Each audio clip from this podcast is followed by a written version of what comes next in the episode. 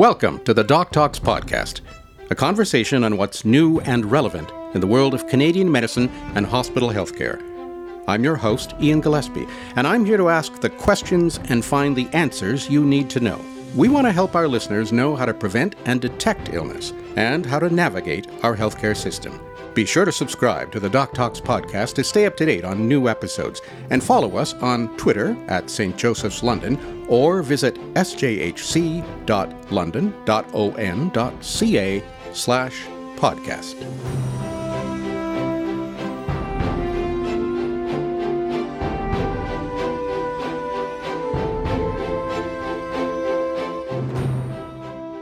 Hello, I'm Ian Gillespie. Welcome to the Doc Talks podcast, brought to you by St. Joseph's Healthcare London.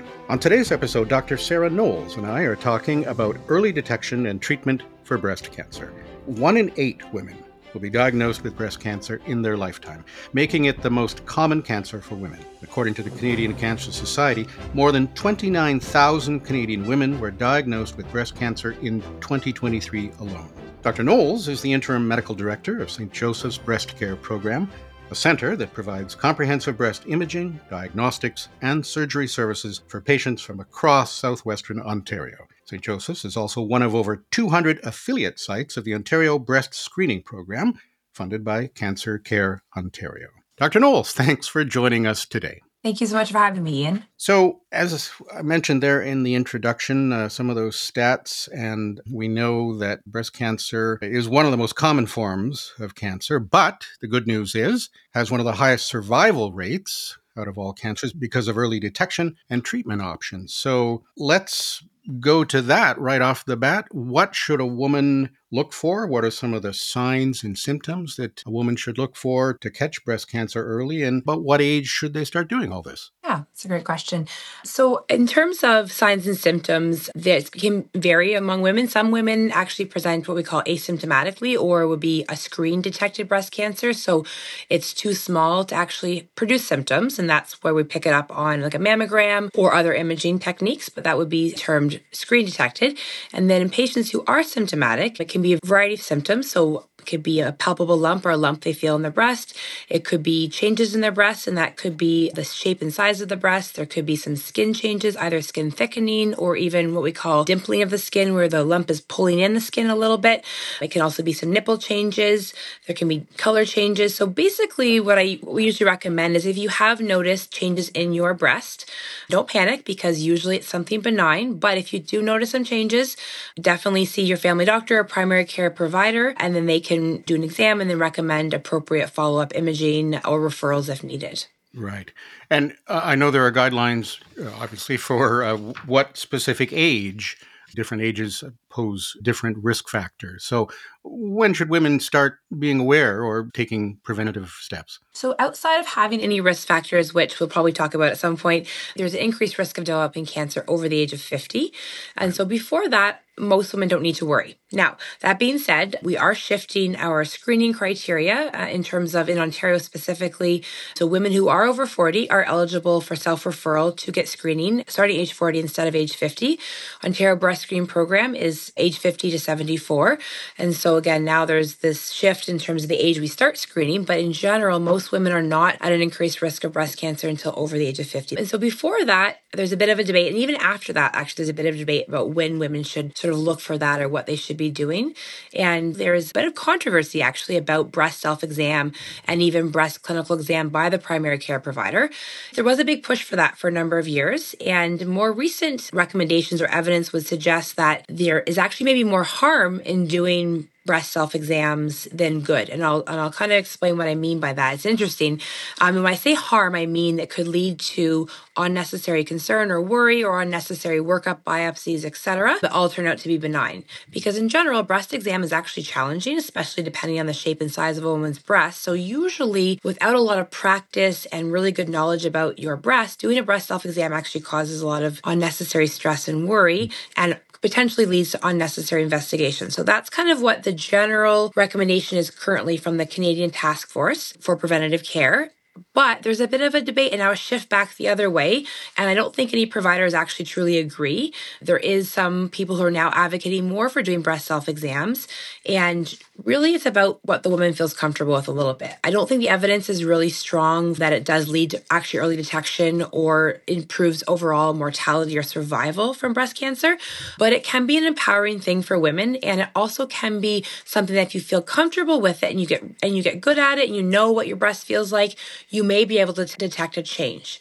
But for a woman who's not necessarily doing it consistently or not doing it in a proper way, it may actually lead to more worry than is necessary. So, right now, there's no clear recommendation or guideline. But if a woman does want to do breast self exam, there's lots of resources online for how to do a breast self exam. They can talk to their primary care provider, they can talk to their breast surgeon if they're seeing a breast surgeon. But again, there's a bit of um, a debate right now amongst the experts about what we should really be recommending. But I think it's really about what the woman would want to do. And if they feel empowered by that, then I strongly recommend it. And if they feel like they don't feel comfortable doing it and also they don't have risk factors, etc., then I would say maybe they don't need to worry about it. Right. Let's talk about then the risk factors. Uh, that's really interesting and fascinating. Mm-hmm. But obviously, some women are more at risk than others. Yeah. I assume, first of all, that would be something to do with genetic background or family history. Is that right? For sure. Yeah. So actually, yeah, the biggest risk for breast cancer obviously is being a woman. It's more common in women. The other risk for breast cancer is actually you have a personal history of breast cancer or previous breast problems. And I say breast problems that's a very vague statement, but if you've had previous breast biopsies before, or again a personal history of breast cancer, obviously that increases your risk. But family history is a very strong one, and not all family history is made the same. I would say so. You know, some women have really strong family history, and that's a little more concerning than someone who has like a distant cousin or distant great aunt who has breast cancer because breast cancer is so common, it's not uncommon to have multiple breast cancers in a family. Now, if we see a bit of a pattern that would suggest something genetic, such as, you know, breast cancer at a young age, breast cancer in multiple generations, other cancers that can be not that they're linked to breast cancer, but some gene mutations or gene abnormalities can cause breast and other types of cancer. So, for example, um, there's certain types of genes that can be linked to both breast cancer and ovarian cancer. So if we tend to see patterns in the family, that makes us more suspicious. And that would be someone who has what we call a pathogenic or abnormal gene mutation in one of their genes that could cause breast cancer. Most common one people probably have heard of is the BRCA or BRCA gene. There's BRCA1, BRCA2, and these are ones we see more strongly associated with breast cancer and ovarian cancer. There are a number of others. So again, if you see family history, you might be alerted to that, which would would suggest more counseling, testing, and exploring the family history.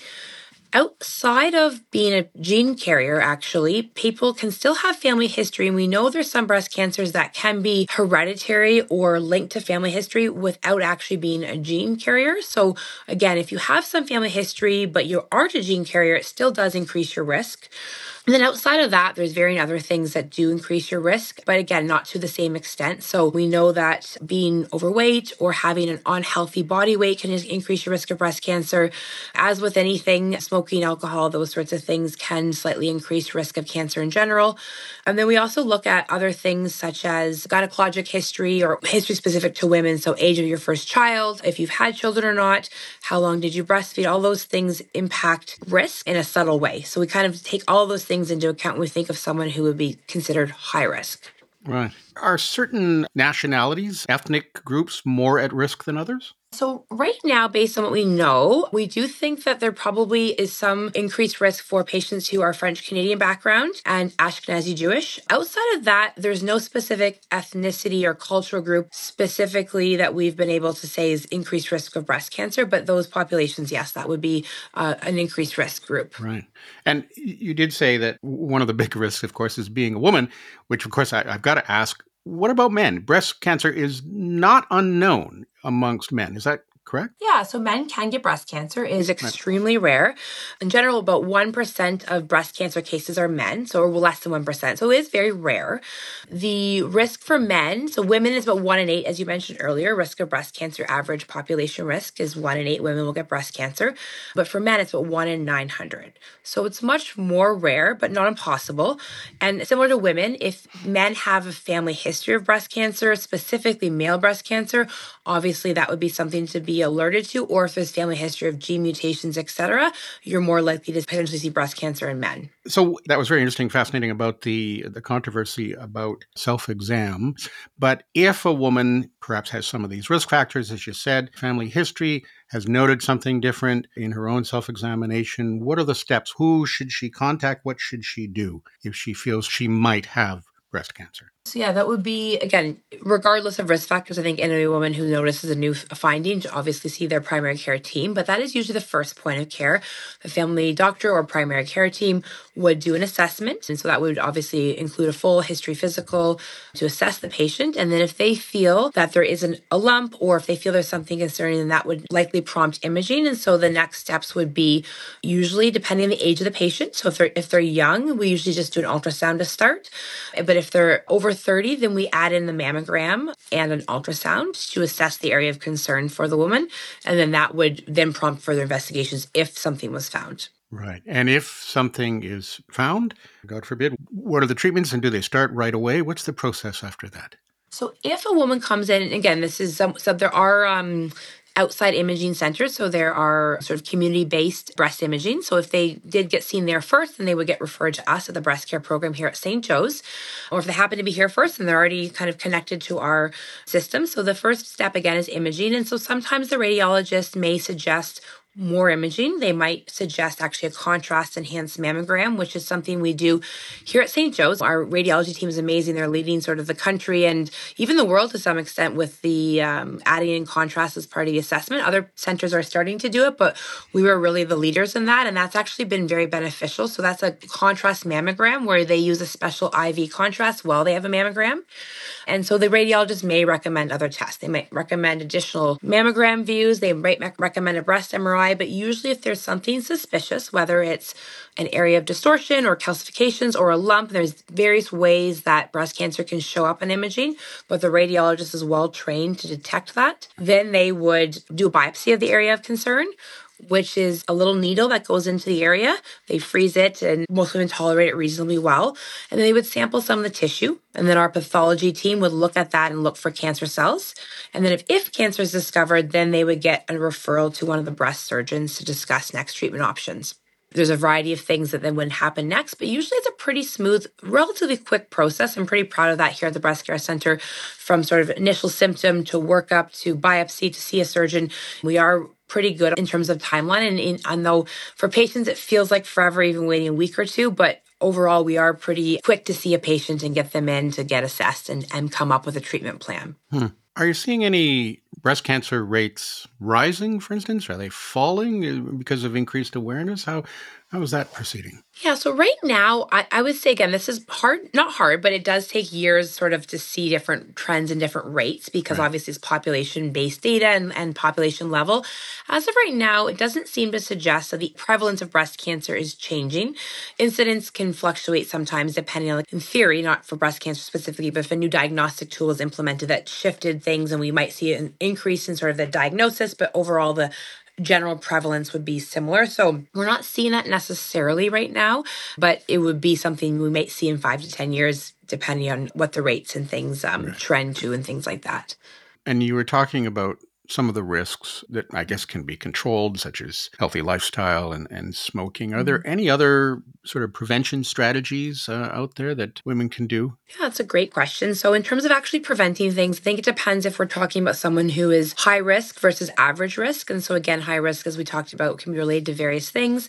And in women who are high risk, it's a whole different discussion that you would, you know, you meet with a breast surgeon and actually talk about enhanced surveillance options. You might talk about genetic testing.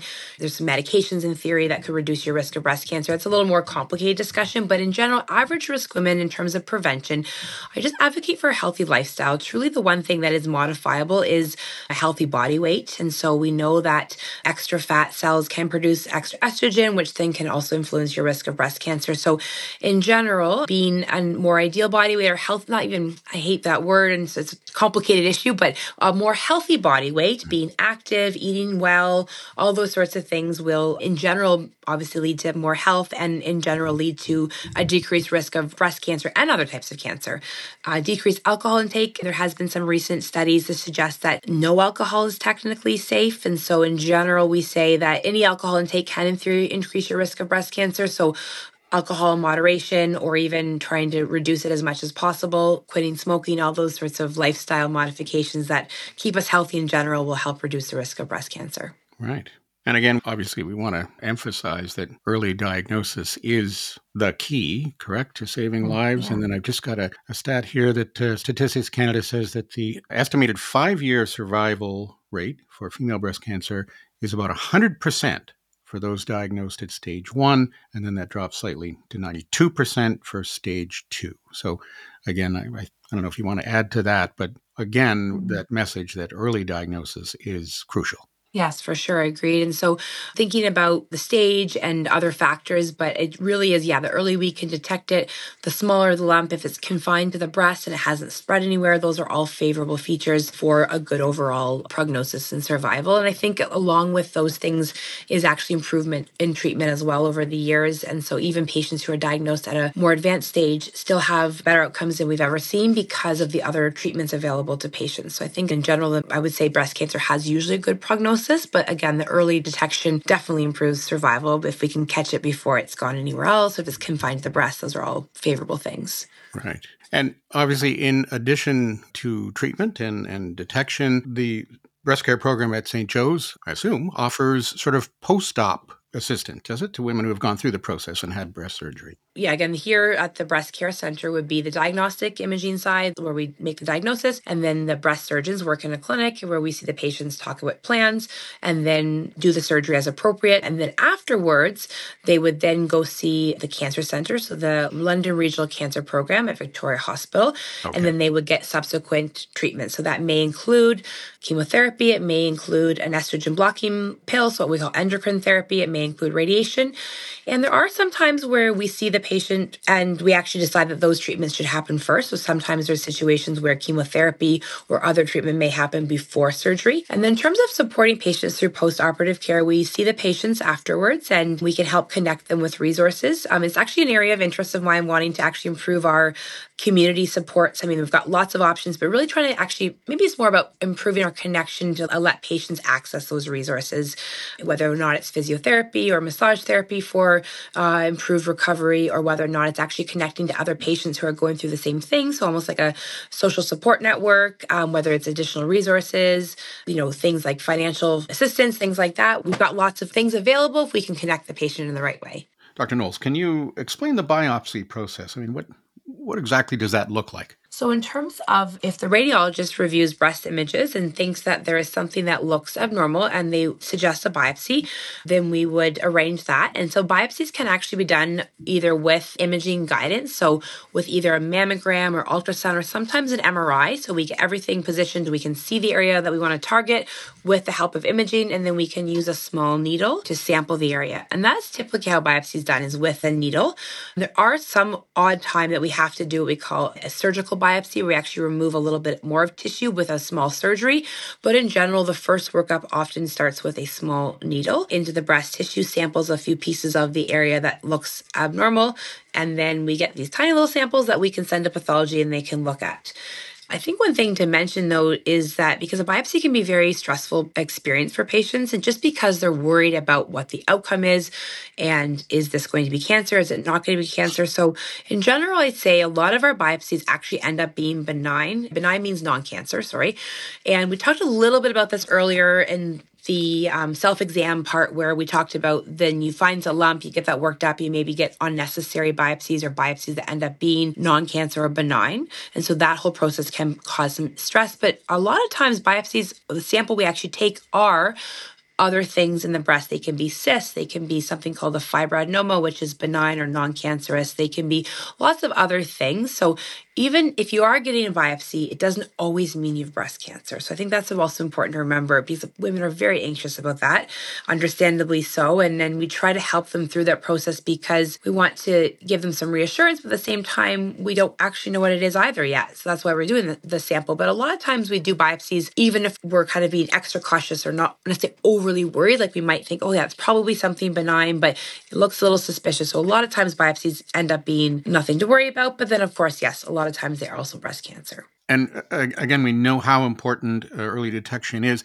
How do we encourage more women to, to sign up for the screening program? Yeah, you know, I think that's a that's a tough question because I think the way the program is right now, it is sort of a self referral thing, which is good and bad, which means you don't necessarily need a primary care provider because a lot of, as you know, in London and elsewhere in Canada and Ontario, there aren't enough primary care providers for the patient population. So I think having it be a self referral program where the patient registers themselves is very helpful so that you don't have to worry about a primary care provider being involved if you don't have one. Now, the downside is that you don't have a primary care provider necessarily encouraging you to do the program. It is self referral, though all of our family doctors and primary care providers in London and, and, the area are obviously strong advocate of the program and will help their patients and remind their patients and all those things. And so I think it's about education. I think, you know, we, we send letters out, we do everything we can, but it's, you know, there probably are people we're missing. And I, I don't know if we know how to target those people. I think there's enough information out there right now, as, as long as we keep that up and continue the education and things like that. But I think that's really what it is about, is just being educated too. And I think there's maybe some fear associated with having a mammogram because you don't want to know what the results are, maybe. Some people want to know, some people are just, you know, if I don't get it done, it's not happening to me. So I think there is probably that component. And again, trying to provide some reassurances that the process, while it's stressful, we have amazing staff here that help you. We've got nurse navigators, the technicians, the physician staff that really try to make this an experience that is as okay as possible when it is stressful. And we really try to support patients through that journey. And that is one of our goals is, is the patient experience and, and having a good patient journey and patient experience. Dr. Knowles, what about new technologies and uh, research? Uh, is there anything on the horizon regarding the, the diagnosis and treatment or prevention of breast cancer? Yeah, in terms of diagnosis right now, I think I mentioned a little bit about the contrast enhanced mammogram that we do in London. And I think that is going to be a very useful tool, specifically in women who may have more dense breast tissue. So, as part of the workup, I think we might actually, I think it's going to help us make the diagnosis as well as help guide surgery and things like that to determine the extent of the breast cancer. So, from a diagnostic perspective, I think that's going to be incredibly helpful. I think it'll be interesting to see as screening guidelines change in terms of what age to start at. You know, there's this debate about factoring in a woman's breast density, which is a whole other complicated topic, but, you know, things about should we be doing more enhanced surveillance, family history, things like that might improve detection when we start screening women. But um, I think in terms of the actual treatment, you know, surgically, I see some changes in the last few years. So that's obviously my area of expertise is being a breast surgeon. We are pushing the limits in terms of doing breast conserving surgery. So before, traditionally, we thought if a woman had very extensive breast cancer or it was, you know, multiple spots in multiple areas, that we would not be able to save the breast. But in recent years, there's been a push for something called oncoplastic breast surgery. And so onco means oncology and plastic is obviously plastic surgery techniques. And it's combining both the breast surgery, cancer part of the surgery, and plastic surgery techniques to remove large portions of the breast and to reshape the breast in a cosmetically appealing way so that we don't leave a big hole or divot, so to speak. We actually can reshape the breast mound and give women a good cosmetic outcome. And that we do in conjunction with our plastic surgery team. So it's a little bit different than reconstruction options post mastectomy, for example, or after a removal of the breast where they do different types of reconstruction. This is actually where we're trying to save the majority of the breast tissue, but still resect a large tumor. And this, I think, is a great option for women and, and women in general, not always, but they prefer to save their breast if they can. And so if we can offer that, it's a nice way for a woman to have a good outcome and to be happy with the overall cosmetic outcome, which is an important part because they're going to have a good cancer outcome, going to have a good survival. We want women to feel like it's still their body and they still feel comfortable and they are happy with how they look and feel because that psychological part of it is actually super important. And we want women who are surviving breast cancer to feel happy about themselves and, and feel good about those sorts of things. So I think that's a big area in surgery. And then even going beyond, there's so many advances in the systemic treatment of breast cancer. So that would be things like medical medications or chemotherapy. And so there's been a lot of new things discovered in immune therapy, which really can target breast cancer cells. And that is a huge area that I think is, is going to be changing how we look at breast cancer, especially for more advanced breast cancers. We have a lot of good evidence and, and data to suggest that some of these immune therapies are really improving overall survival and outcomes for patients. Wow. Well, that's a nice optimistic note. To end on, perhaps. So, Dr. Knowles, thanks so much for joining us today and shedding more light on breast cancer. Well, thank you so much for having me, and I really appreciate it.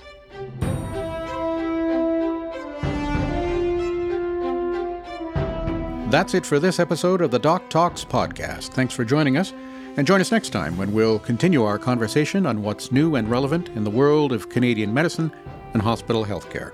Be sure to subscribe and follow us on Facebook and Twitter at St. Joseph's London, or visit sjhc.london.on.ca slash podcast. Until then, stay healthy.